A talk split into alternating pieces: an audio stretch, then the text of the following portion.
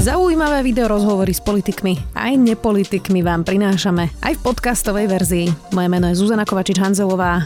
Vítajte pri relácii Rozhovory ZKH v audioverzii. Vlna Omikronu sa už začala, v niektorých okresoch sa chystajú na výpadky potravín či liekov. Zároveň sa zrejme začína obdobie samotestov, lebo PCR testy už nebudú stíhať nápory nakazených.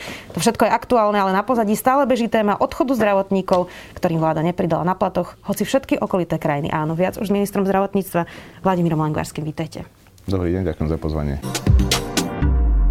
Pán minister, tak začneme aktuálne tým Omikronom. Žilinský kraj sa pripravuje na vrchol, každý druhý test je už pozitívny a to, čo hovorí koordinátorka pre zdravotníctvo v kraji je, že majte doma lieky, samotesty a potraviny. Je to aj vaša rada pre ľudí, aby si také tie základné veci nakúpili na najbližšie tri týždne? A ja si myslím, že nie je až nutné takúto paniku vyvolávať. E, deje sa to, čo sme predpokladali a vyzovali. E, ten nástup uvidíme už teraz e, tých pozitívnych PCR, PCR, prípadov.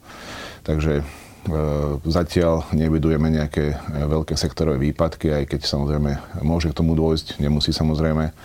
A nemalo by to byť dlho, takže nejaké veľké predzásobenie ja si myslím, že úplne nie je nutné. Dobre, ale keď niekto berie nejaké lieky na tlak, je dobré mať teraz aspoň na 3 týždne lieky, nie? To môže... Určite áno, ale dneska existuje aj recept, takže dá sa to vybaviť aj z domu a s lekárom, takže nevidím v tom nejaký závažný problém. Pomáha vám trochu e, to, že to, ako sú tie kraje, je rôzne? Že vlastne teraz prejde najprv Žilinský kraj, potom možno neskôr Bratislavský a že sa to takto nejako prestredá? Je to niečo, čo je pozitívne kvázi na tomto Omikrone, ak sa to dá tak povedať? Mm, ako podľa toho, čo vidíme na mape, tak e, áno, je tam vyšší nárast e, v Žilinskom Bratislavskom kraji, ale čo je dôležité, nemocnice zatiaľ sú stabilné, takže e, ten nárast bude taký rýchly, že je úplne jedno, v ktorom kraji to bude. Takže ten, to, to, to, to to percento pozitivity je vysoké či v Dunajskej strede alebo v Stropkove. Takže tam nejaký krajský rozdiel toho času nehrá úlohu. Poďme ešte na tie PCR testy, ktoré teda hovorí sa podľa odborníkov, že nebudú stíhať. Takže ak je niekto očkovaný troma dávkami a dajme tomu dostane nádchu, odporúčate, aby on sa nešiel v tejto chvíli e, testovať? No, to zbytočné.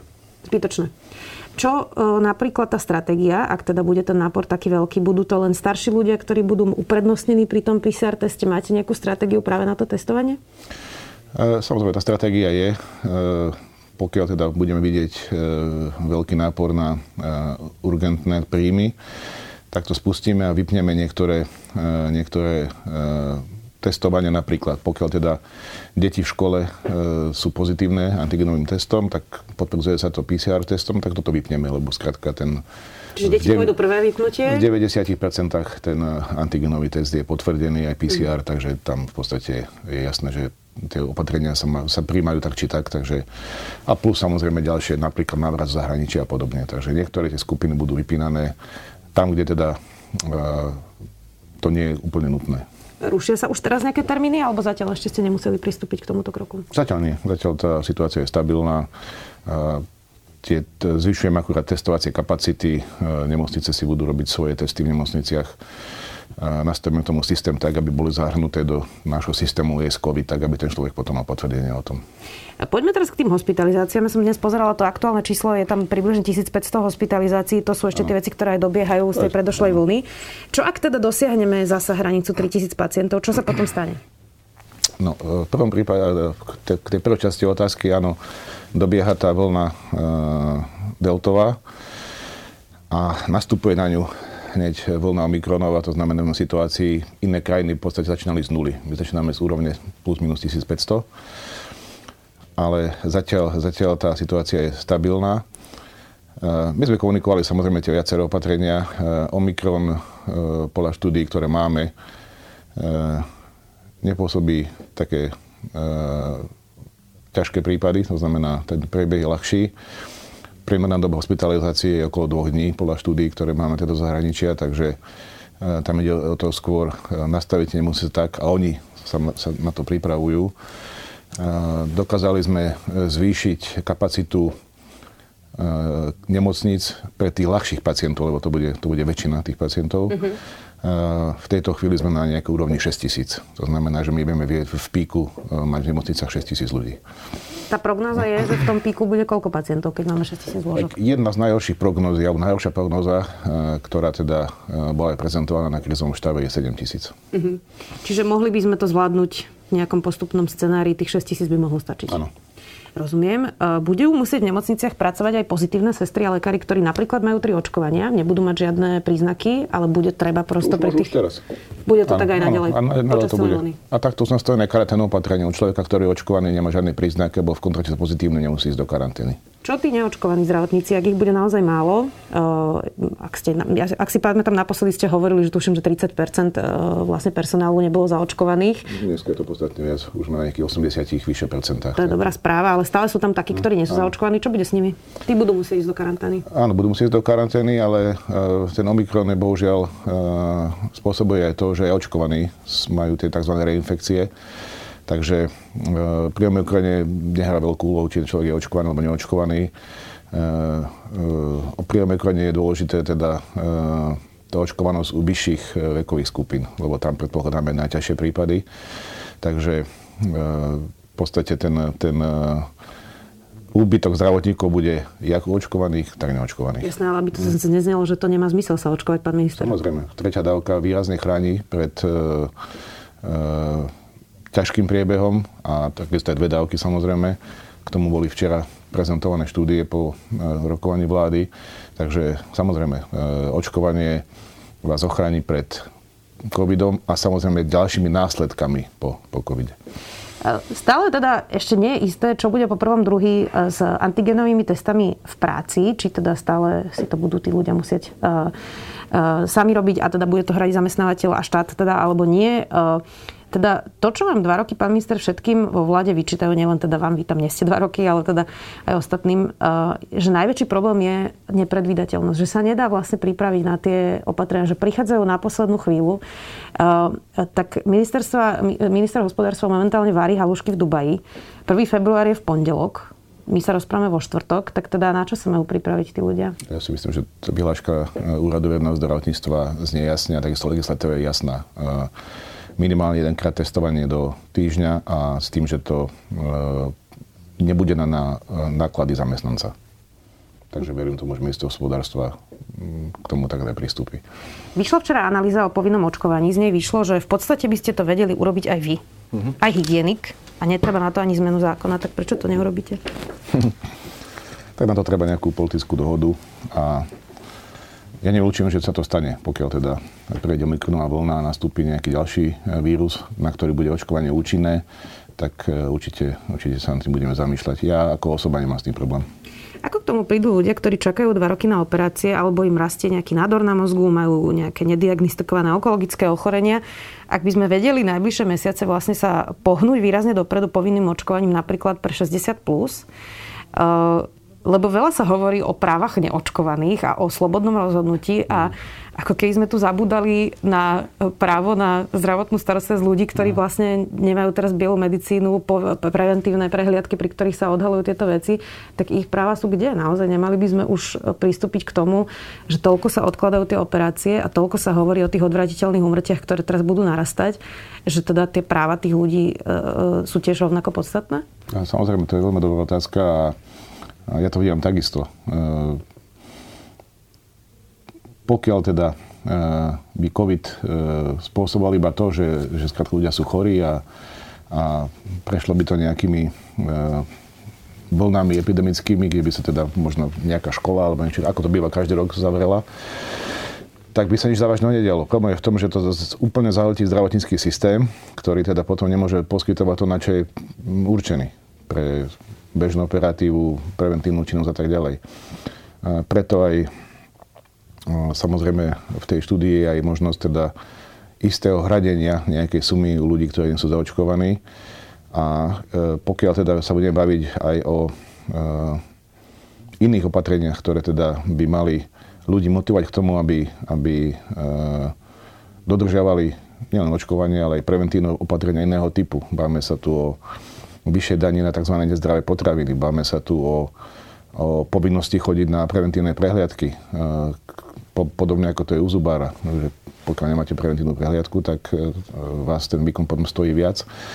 A myslím si, že je to otázka aj e, celosvetová. Včera som mal stretnutie s jedným kolegom, ktorý teda bude od mája príslušníkom alebo teda členom výkonného výboru VHO.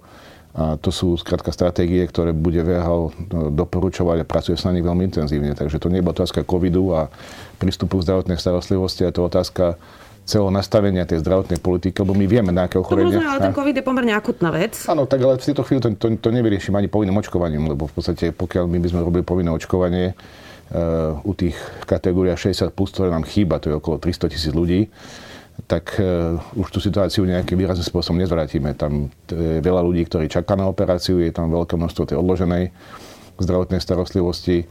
Uh, vieme, aký je stav zdravotníckého systému s tou únavou ľudí, s tou vyčerpanosťou a e, pokiaľ skončí teda COVID, dúfam, že veľmi skoro, tak nastúpi e, pre tých zdravotníkov ďalšia veľká úloha, to je dobehnúť to, čo e, sa nedo, zatiaľ teda, čo sa odložilo. To, čo hovoria viacerí kritici, takí, ktorí už mali aj nejakú výkonnú moc v rukách, Ivan Mikloš, Mikuláš Zurinda, ale aj Zuzana Čaputová, Iveta Radičová, že vláde chýba odvaha, líderstvo, štátnickosť, že ste teraz nie konkrétne vy, ale všetci vo vláde, alibisti, ktorí sa boja vlastne urobiť rázne a nepopulárne a možno potrebné rozhodnutia, napríklad teda povinné očkovanie. Uh, tak ja rozumiem, že teraz už to nemá zmysel, ako hovoríte. Ale pred pár mesiacmi to malo zmysel. Áno. Ako do, do istej miery sa s tým dá súhlasiť. Uh, v tých niektorých opatreniach by som možno aj ja privítal väčšiu razanciu a rýchlosť, ale Viete, to je štvorkoalícia a mm, je to otázka politických lídrov. Vláda je teda exekutívny orgán, ale, ale musí byť teda e, to rozhodnutie prijaté na úrovni lídrov, aby, aby sa e, akékoľvek opatrenia alebo zákony, to ne, nehovoríme iba o pandémii, dali e, potom vykonať. Chýbala vláde odvaha? a ja si myslím, že nie až tak úplne. Takže pokiaľ sa bavíme o mojej oblasti, tak v podstate všetky veci, ktoré som navrhol, možno niekde s miernymi zmenami boli prijaté. Možno niekedy o týždeň neskôr, ako mali byť, ale boli. Ale tak tu je kopa ďalších iných vecí, ktoré teda treba rozhodnúť. Tak prvý rok bol ministrom ale Krajčí, ešte tam ste ešte vtedy neboli vy. Štvrtá dávka, tá sa očkuje už v Izraeli, hovoria, že je účinná najmä pre rizikových pacientov. Bude u nás štvrtá dávka napríklad pre rizikových pacientov? Zatiaľ nie. Neuvažujete o tom? Máme veľmi krátky zatiaľ, a to je dobré, a to nám možno pomôže aj vo mikrone, máme veľmi krátku dobu Eh, od boostrovania, hlavne tých rizikových skupín. A tu sa treba možno tiež pochváliť, že sme za posledných eh, pár týždňov zaboostrovali viac ako 1,5 milióna osôb, takže a hlavne v tých rizikových eh, kategóriách vekových, takže Takže to nám možno trošku pomôže v tom mikrone, že tí ľudia majú čerstvú tretiu dávku a sú, a sú dobre chránení. Ja viem, že tá prognoza, to je veľmi ťažké to robiť, ono sa to celé mení, vyvíja vlastne životom, ale predsa len sa spýtam, je vaša prognoza, že tá vakcína na chrípku bude aj vakcína na COVID v budúcnosti a že tí, ktorí sa chcú a budú e, očkovať každý rok proti chrípke, budú mať nejaký ten mix, kde je to môže byť... Tak toto bude uh-huh. podľa vás vyzerať. Čiže uh-huh. bude to podobne ako sezónne očkovanie na chrypku, ale bude pokiaľ, tam primiešaný COVID. Pokiaľ COVID e, bude teda endemickým výskytom e, chrípkovým, ktorý sa bude každoročne opakovať jar jeseň, ako to býva u bežných chrípiek.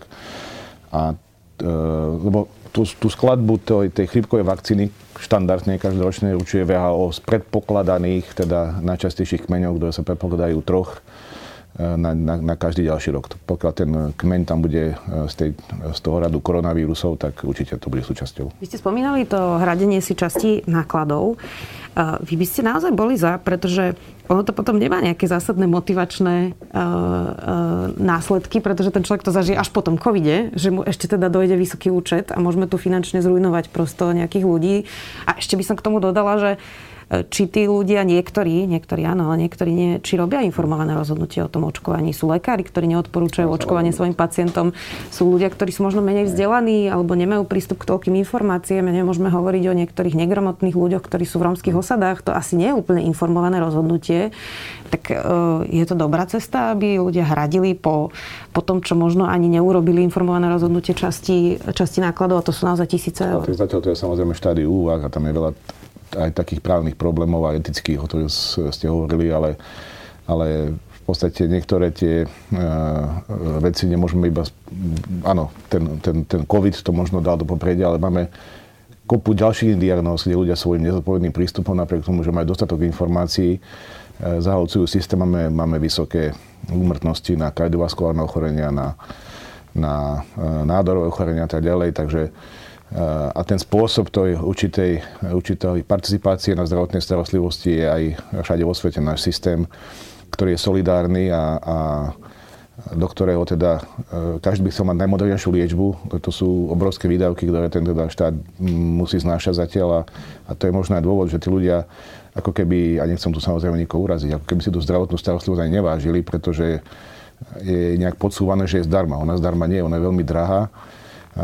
Potrebuje e, vysoko vzdelaných ľudí, špecializovaných, potrebuje pomerne drahú prístrojovú techniku, ktorá teda sa raketovým tempom vyvíja a tie metódy sú stále modernejšie a pokiaľ chcem byť na tepe doby, tak musíme do toho aj my investovať, či už do ľudí alebo do techniky a, a, to, a to nie je zdarma. To je ja skrátka, to sú, to sú... na výplatnú pásku, koľko áno. všetci odvádzame dania odvodov. Ale poďme teda k tým mhm. odborníkom, ktorých ste spomenuli. Analýza platov, ktorú ste robili, ukázala, že sesterský a ten nižší personál je platovo poddimenzovaný. Zacitujem vás, snažíme sa s ministrom financí nájsť nejaké riešenie. Tak pre porovnanie len s Českom, tam je priemerná mzda lekára 3877 eur, priemerná mzda slovenského lekára je 3500, teraz sestry to je ešte horšie. Priemerná mzda sestry na Slovensku 1641 eur, v Českej republike 2164. To sú naozaj veľké rozdiely. Počas covidu dva roky všetky okolité štáty zvyšovali platy a my nič. Tak e, keď aj urobíte tú reformu, kto bude v tých nemocniciach pracovať? No, to, to je kruciálna téma. Tak platy sa zvýšili o ten štandardný mzdový automat, ktorý teda uh, je v zákone, takže tie platy sa budú o túto sumu zvyšovať. Uh, v ročnom vyjadrení to je 91 miliónov eur, takže E, to tiež neúplne málo.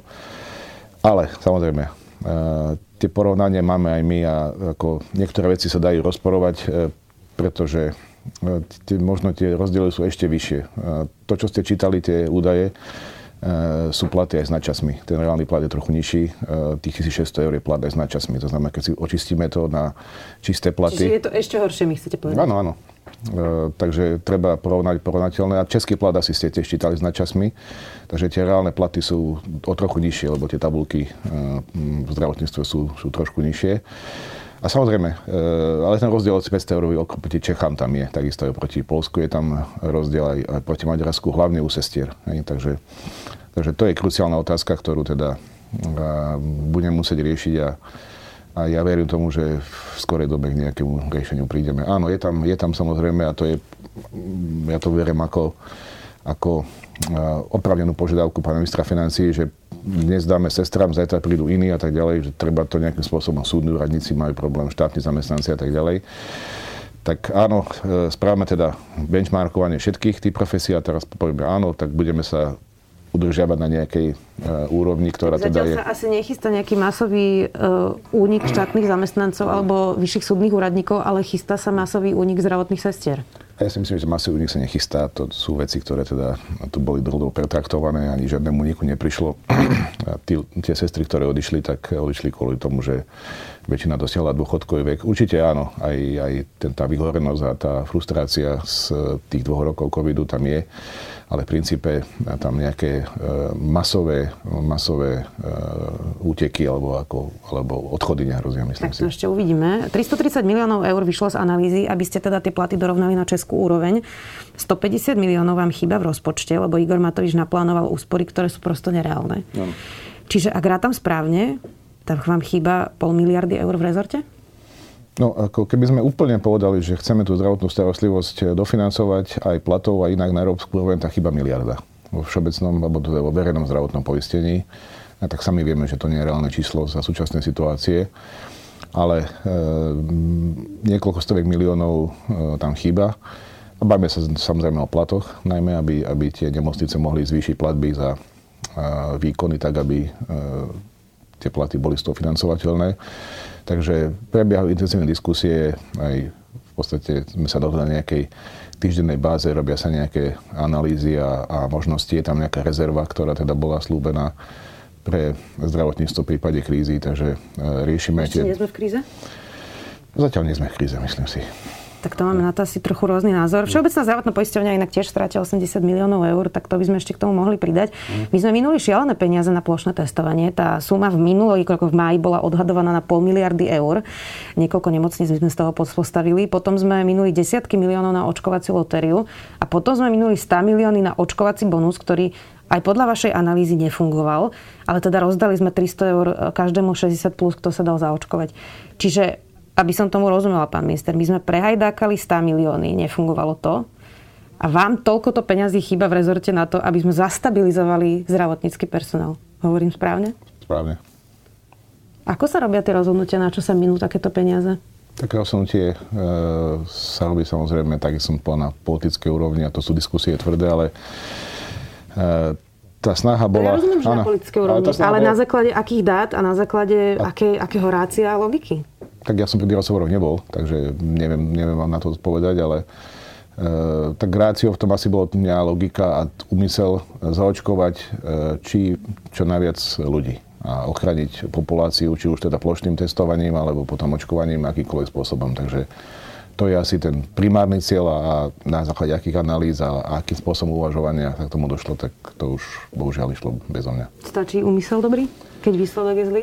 A tak tak pokiaľ máte dobrý úmysel, tak myslím si, že nikto vám na to nemôže nič povedať. Tak eh, výsledok eh, by bol tak taký, ja neviem, aký ja bol. Si, ja si viem predstaviť, že niekto s dobrým úmyslom by mohol tých 600 miliónov eur použiť proste lepšie. A, tak, samozrejme, tak e, nehovoríme o zdravotníctve, môžeme hovoriť o školstve, môžeme hovoriť o podpore športu, o kultúre a tak ďalej. Tu je strašne veľa vecí, kde by sa tie ja, peniaze mohli ja rozumiem, že je to pre vás nepríjemná situácia. Ja no. viem, že vy ste odborný nominant, no. ale tá moja otázka je úplne legitimná, ako ja sa pýtam za občanov, ktorí no. platia dane, že E, prečo keď máme teraz situáciu, sami hovoríte, že tie peniaze potrebujeme, že tie platy musíme zastabilizovať, e, to zdravotníctvo potrebuje tie peniaze, tak sa pýtam, že na základe čoho táto vláda robí rozhodnutia, kam ide 500 miliónov eur? Tak e, tá vláda, ktorá tieto rozhodnutia robila, je už dneska trošku iná, takže tam najväčší výdavok bolo samozrejme výdavky spojené s spoločným testovaním, čo bolo už pred vyše rokom. Takže na základe čoho sa vtedy robili tie rozhodnutia, to dnes ja neviem povedať. Ja som bol vykonávateľom týchto rozhodnutí do istej miery.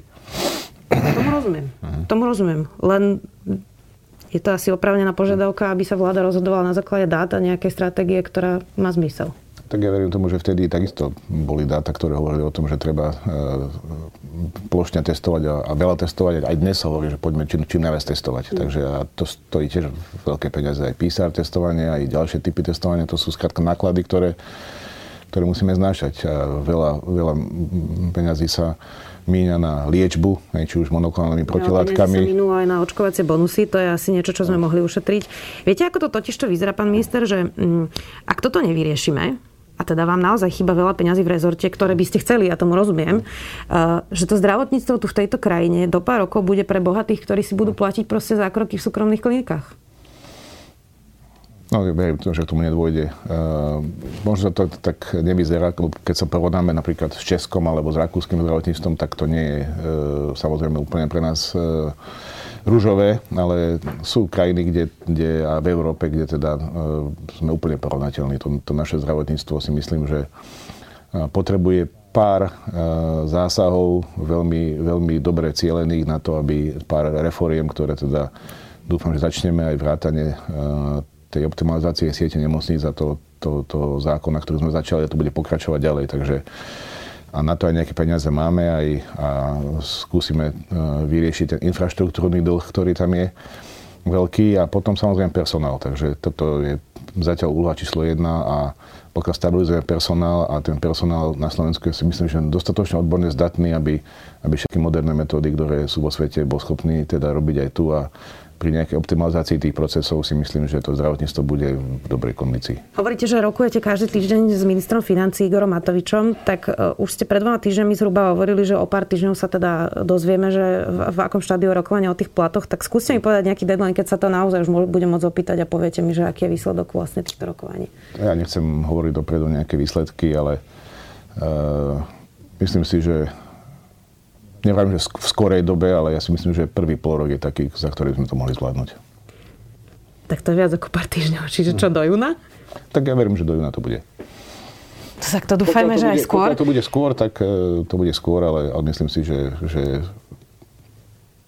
uvidíme, aký bude vývoj aj e, toho Omikronu a, a ďalšej situácie pandemickej, ako, akým spôsobom nastúpi, e, nastúpi proces tej osn a tak ďalej, tak ďalej, všetky tie veci, ktoré nás čakajú. Máme tam zákon 578 o tom, aby sa mohli k nám ľahšie dostať zahraniční zdravotníckí pracovníci. Pripravíme zákon 363 o, o vstupe inovatívnych liekov, tak aby teda naši pacienti mali porovnateľnú najmodernejšiu liečbu s ostatnými. Čo, čo sú to na schváľovaní zdravotnými poisťovňami na výnimky?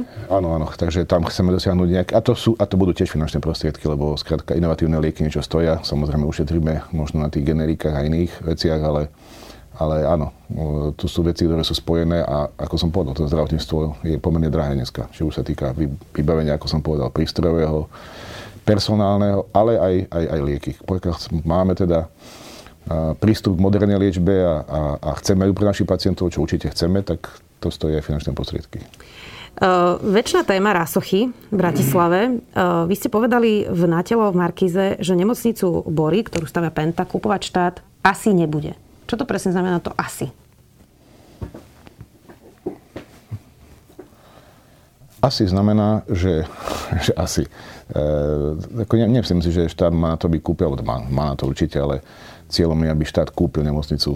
Cieľom malo byť, aby, aby, bol, aby e, poskytovala zdravotnú starostlivosť v nejakom systéme, ktorý teda e, bude pre pacienta, či už bratislavského alebo iného, prínosný. E, je úplne isté, že nemocnica e, Bory nemôže splňať kritéria tej najvyššej tam by ste museli kategórii. dostávať nejaké ďalšie veci, áno, tie pozemky áno, sú áno. tam vysporiadané, tie vlasti áno. Penta, čiže to by ste vedeli vyriešiť.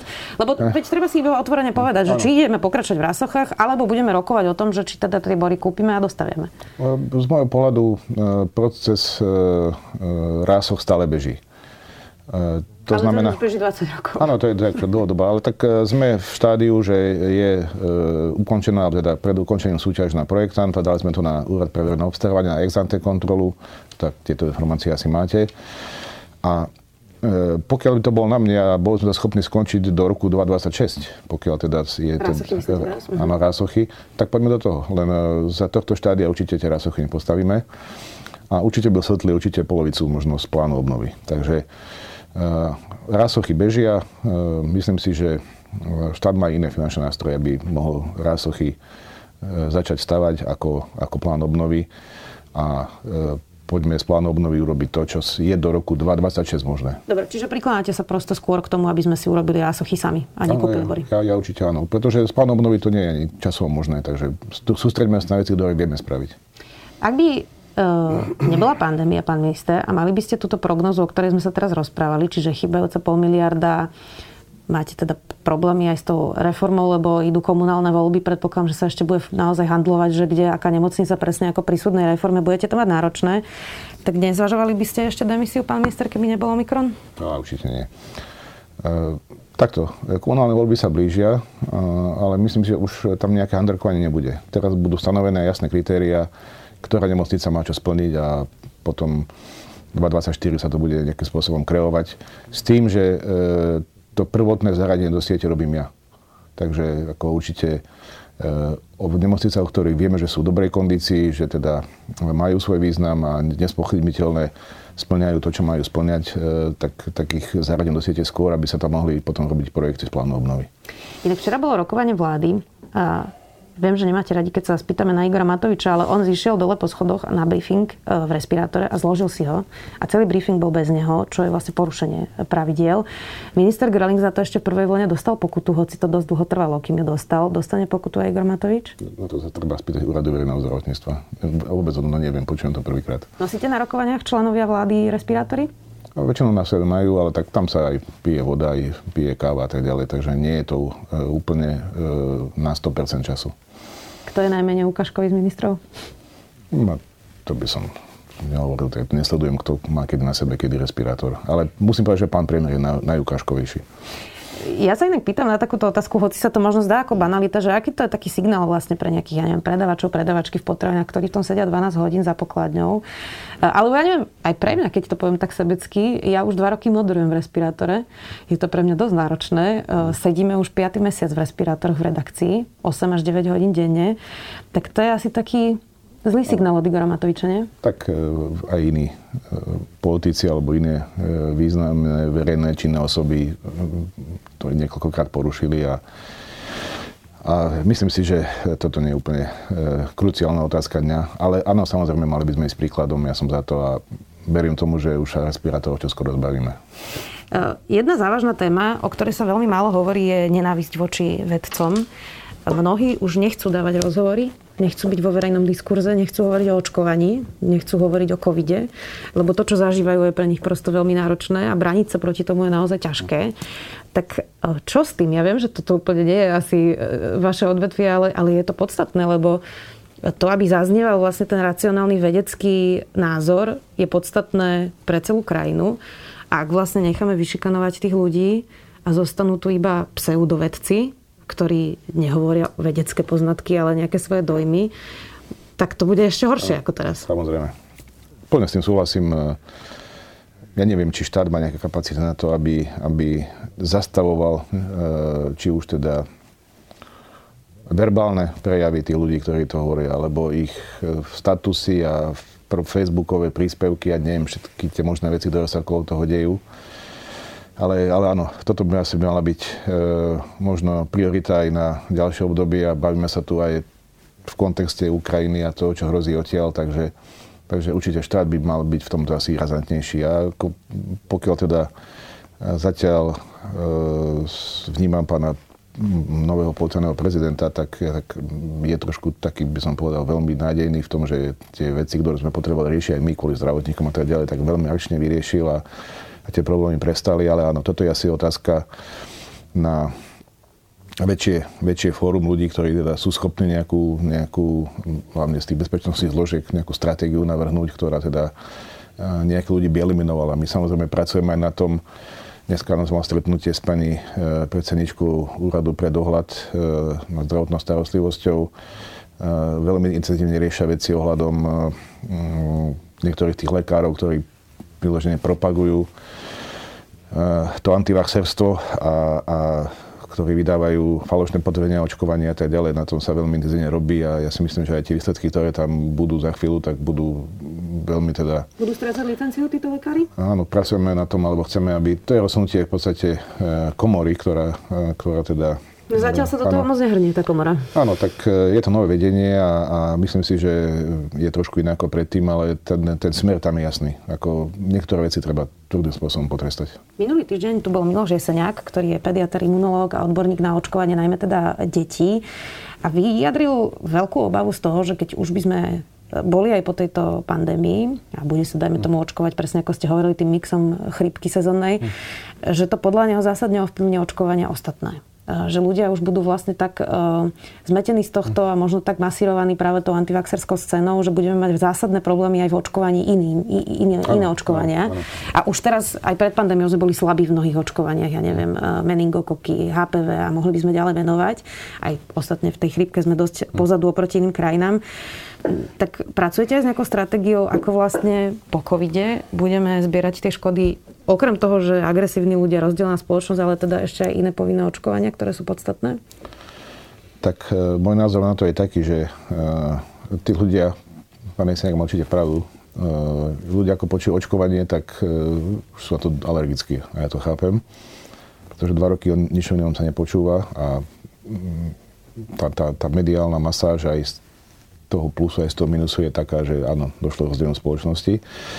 Tak ja verím tomu, že rodičia budú zodpovední a budú svoje deti očkovať naďalej, tak ako sa povinne očkuje. A k tým ďalším veciam, e, e, napríklad HPV. Ako ja som zistil, že HPV už e, beží u nás niekoľko rokov a stále nie, stále nie je medzi napríklad povinným očkovaním, čo by už dávno malo byť, pretože pretože povinné očkovanie HPV v Austrálii urobilo to, že vlastne prestali mať výskyt rakoviny klička maternice. Takže vlastne oni ukončujú screeningové programy na to, pretože to nie je treba, pretože už tie prípady nemajú. Takže ja si myslím, že lepší dôkaz e, o účinnosti asi, asi nie je, takže... To je niekto zrá vakcína? Dneska si to musia hradiť sami? Áno, áno, ale e, už som zadal pokyn, aby sa robila e, kompletná, mám a niekde, že bola urobená, ale chcem vidieť znovu analýzu, koľko ušetrujem potom. Takže, pretože tá liečba tiež nie je jednoduchá, ani lacná a znovu viaže zdroje, ktoré môžem použiť na niečo iné, takže, takže ja si myslím, že ten efekt toho, toho plošného očkovania proti napríklad tejto chorobe je, je nespochybniteľný. Ďakujem veľmi pekne, že ste si našli čas, pán minister, minister zdravotníctva Vladimír Langversky. Ďakujem. Ďakujem pekne. Počúvali ste podcastovú verziu relácie Rozhovory ZKH. Už tradične nás nájdete na streamovacích službách, vo vašich domácich asistentoch, na Sme.sk, v sekcii Sme video a samozrejme aj na našom YouTube kanáli Denníka Sme. Ďakujeme. Veda nám ukazuje, že okolo seba vidíme len 4% vesmíru. Veda nám hovorí, ako sa zo šikovných primátov za milióny rokov stali moderní ľudia. Veda nám prináša vakcíny a lieky, uľahčuje život, naznačuje, ako bojovať s klimatickou zmenou.